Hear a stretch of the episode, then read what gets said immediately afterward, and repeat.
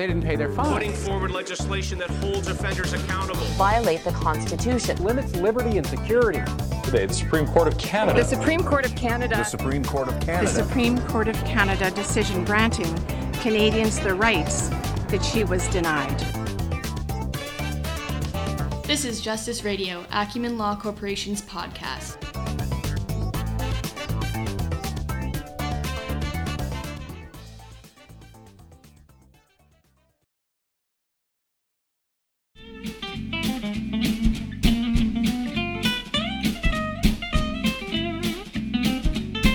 The author Stephen J. Daniels once wrote A good friend will help you move, but a true friend will help you move a body.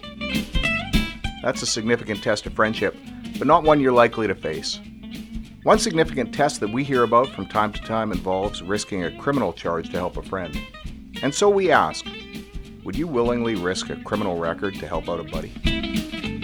One man who might pass that test with some qualifications is Roger Ploe, a few years ago, Roger and his friend Eldon Deegan were spending the night at Mr. Deegan's apartment. Their wives were at the local bingo hall in Amherst, Nova Scotia, so the boys were at home drinking beer. Because they weren't allowed to smoke inside the apartment, the two friends took a break from drinking to go outside and have a smoke. As they left the second floor apartment, they went down a flight of stairs. Mr. Deegan stumbled on the steps and hit his head on an iron handrail. The pair found themselves outside. Mr. Deegan was concussed and bleeding from a gash on his scalp. He was also incoherent and having breathing difficulties. Mr. Ploe tried to get back inside the apartment to call an ambulance. The only problem was, Mr. Deegan's key to the building was with his wife at bingo.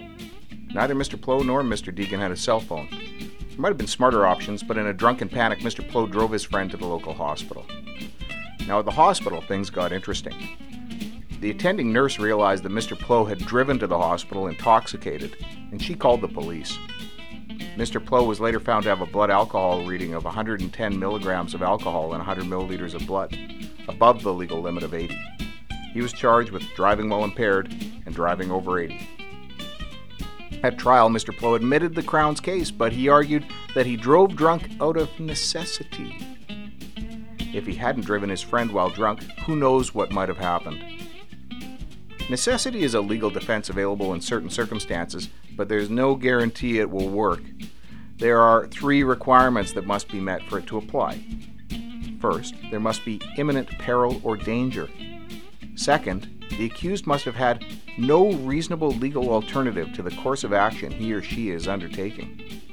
And third, the harm inflicted as a result of breaking the law must be proportional to the harm avoided.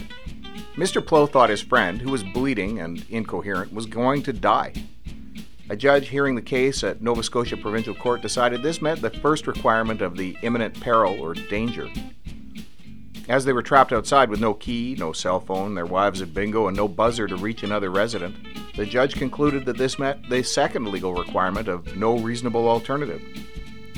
Given the time pressures of the situation and his lack of medical background, Mr. Ploe felt he had no choice other than to transport his friend to the hospital. The third requirement, that the harm inflicted must be proportional to the harm avoided, was also met. The judge found that the harm as a result of delaying medical attention would have outweighed the harm of someone driving while impaired. Mr. Ploe was therefore acquitted of the drinking driving charges. Although successful in this instance, cases where necessity defense is successful are rare in Canadian law especially when it comes to driving. David and Amy Weber were expecting a baby. Complications to Amy's pregnancy meant that she was scheduled to deliver the baby by way of cesarean section on March 25, 2011, in Brandon, Manitoba. Four days before the due date, the couple were driving in Winnipeg. They were on the Trans Canada Highway heading home when Miss Weber started having contractions and bleeding. Neither of them had a cell phone, so they couldn't call for assistance. Mr. Weber decided he should hurry to Brandon, knowing from prior conversations with their doctor that the nearby town of Portage la Prairie didn't have facilities to perform a C section. So, like an expectant father in a romantic comedy, rushing his partner to the hospital, he stepped on the gas. About 30 minutes later, he was pulled over by a police officer. Explaining their situation, the couple asked for assistance and an escort to the hospital, something of that sort. Seemingly unswayed by their plight, the police officer presented them with a speeding ticket and told them to go to the Portage Hospital and arrange for an ambulance to take Miss Weber to Brandon. Instead of doing so, Mr. Weber continued down the highway on his trajectory to Brandon. On the way, he was pulled over once more and presented with a second ticket after he was clocked doing 172 kilometers an hour in a 100 kilometer an hour zone. That may be common for British Columbia, but in Manitoba, that's quite an exception. This time, the officer was more sympathetic and arranged for an ambulance to attend and take Miss Weber to the hospital in Brandon. She gave birth later that day. At court, Mr. Weber pled guilty to speeding but maintained his actions were motivated by a belief his wife and unborn child were at risk. He was fined $400 and his license suspended. There was some indication the court was lenient toward him because they reduced the fine from the original $964 to $400. This case highlights the difference between necessity and emergency when we're talking about justification for committing an offense. It's tough to prove necessity and next to impossible to use emergency as a defense. On appeal, the court upheld the sentence and said that at these speeds the accused was a clear danger to himself and others on the highway, and even suggested that the driver, who didn't have a cell phone, could have driven to the closest hospital to flag down an ambulance. Thus, it would have failed the no reasonable legal alternative requirement. In 2015, Dr. Behnam Beheshti was pulled over by Vancouver police for speeding and given a ticket. He later appealed against his conviction for speeding. He had been on his way home when he received a call that he had to get right back to the hospital for a severely ill patient. At court, even though he was needed to potentially save the life of a seriously ill man, he was not excused from the speeding provisions laid out in BC's Motor Vehicle Act. The appeal judge noted several cases where people were held liable for speeding, including an ambulance driver and even a police officer pursuing a bank robber. Now, there are exceptions for the police to break all kinds of laws, such as speeding, not stopping at a stop sign or red light, going the wrong way down a road, so long as they abide by certain regulations. But to say they are above the law simply isn't true. Police officers can't ignore traffic laws if there's no emergency, even while they are on duty. An RCMP officer in BC found out the hard way when he was pulled over by another Mountie. The officer who pulled him over didn't know he was a cop at first. The officer who received the ticket was in an unmarked vehicle, but decided to ticket him for speeding in any event. How fast was the speeding cop going? 147 kilometers in a 110 kilometer an hour zone. Not even enough to qualify for excessive speeding, but rules are rules. The officer who received the ticket challenged it, arguing that he was on duty and on his way to a work related course in Vancouver. He said that he had the cruise control set at 130 kilometers an hour since he thought there was a 20 kilometer an hour grace or tolerance for the speed limit and was going downhill at the time. The court found the officer guilty as the risks couldn't justify exceeding the speed limit at the time. Speeding is what's referred to as an absolute liability offense. An absolute liability offense is an offense where there's no requirement to prove you intended to break the law or that you had failed to take reasonable care not to break the law. In other words, regardless of the reason you broke the law, you're still guilty.